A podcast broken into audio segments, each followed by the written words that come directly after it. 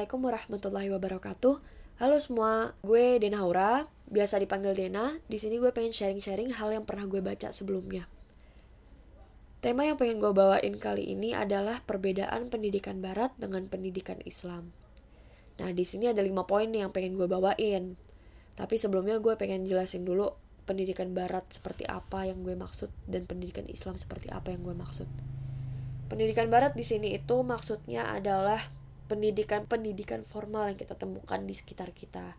Kalau pendidikan Islam itu adalah pesantren-pesantren gitu loh.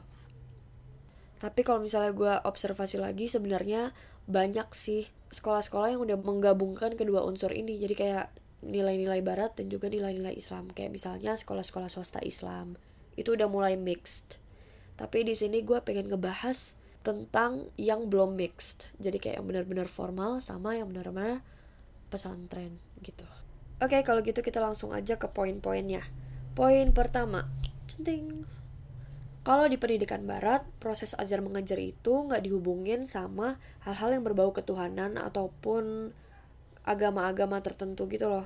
Jadi emang motif dan objek belajarnya itu adalah masalah keduniaan. Contohnya misalnya, kayak gue belajar sosiologi gue belajar sosiologi ya semata-mata untuk manusia buat ngeberantas masalah-masalah sosial yang terjadi dalam masyarakat dan lain-lain. Beda dengan pandangan Islam.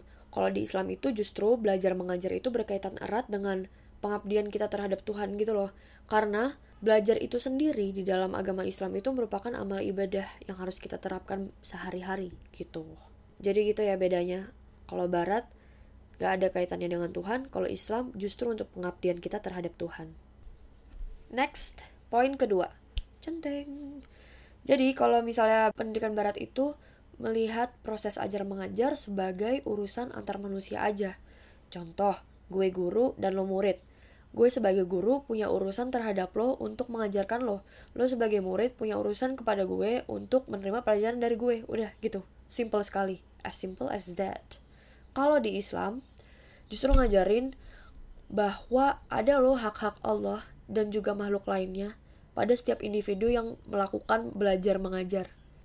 Jadi terkhusus orang-orang yang memiliki ilmu, nanti itu bakal diminta pertanggungjawaban gitu, bagaimana cara dia mengamalkan ilmunya. Jadi di dalam pembelajaran itu, belajar dan mengajar itu, Allah punya hak di dalam itu dan juga individu lain punya hak di dalam itu gitu. Jadi kaitannya dengan pengamalannya.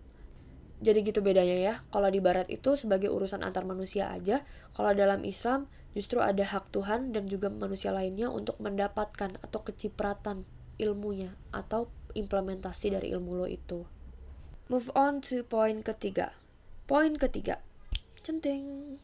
Jadi, di pendidikan barat, mereka tidak membahas masalah kehidupan sebelum dan setelah kematian. Karena kebanyakan dari orang-orang barat itu sendiri tidak mempercayai afterlife afterlife tuh kehidupan setelah mati. Jadi kayak akhirat gitu. Banyak kan dari mereka yang nggak percaya. Jadi ya gitu yang dibahas itu cuman kepentingan dunia kepentingan sekarang dan kepentingan yang ada di sini gitu. Di bumi maksudnya. Beda dengan pandangan pendidikan di Islam. Kalau pendidikan Islam itu kita belajar itu juga untuk kebahagiaan hidup di akhirat. Jadi nggak cuman kebahagiaan di dunia gitu. Jadi kalau barat itu hanya untuk di dunia pembahasannya kalau misalnya Islam itu untuk kebahagiaan dunia dan akhirat. Poin keempat centeng. Jelek banget sih sebenarnya.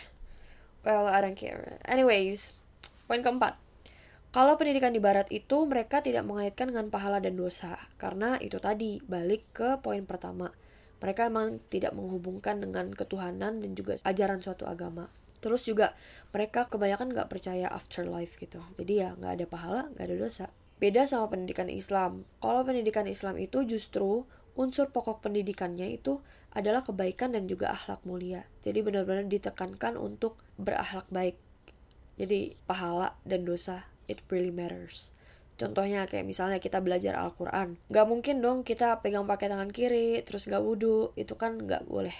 Jadi emang harus berakhlak kalau kita mengikuti pendidikan Islam. Oke, sekarang kita masuk ke poin kelima. Di pendidikan barat, goal atau tujuan akhirnya itu adalah untuk hidup sejahtera di dunia.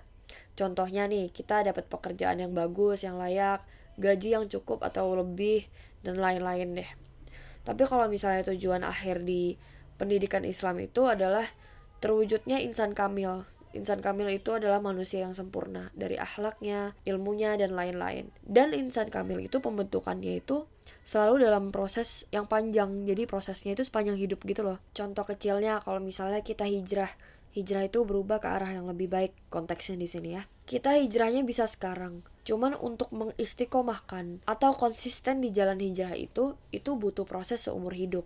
Begitu juga untuk mencapai insan kamil. Oke, okay, so in conclusion, gue bisa sampaikan bahwa pendidikan barat itu tujuannya adalah untuk di dunia. Kalau misalnya pendidikan agama atau pendidikan Islam itu tujuannya untuk dunia dan akhirat gitu. Gue rasa cukup yang mau gue sampaikan, 5 poin ini udah tersampaikan. Makasih buat yang udah denger, semoga gue bisa bikin hal-hal yang lebih bermanfaat lagi. Wassalamualaikum warahmatullahi wabarakatuh.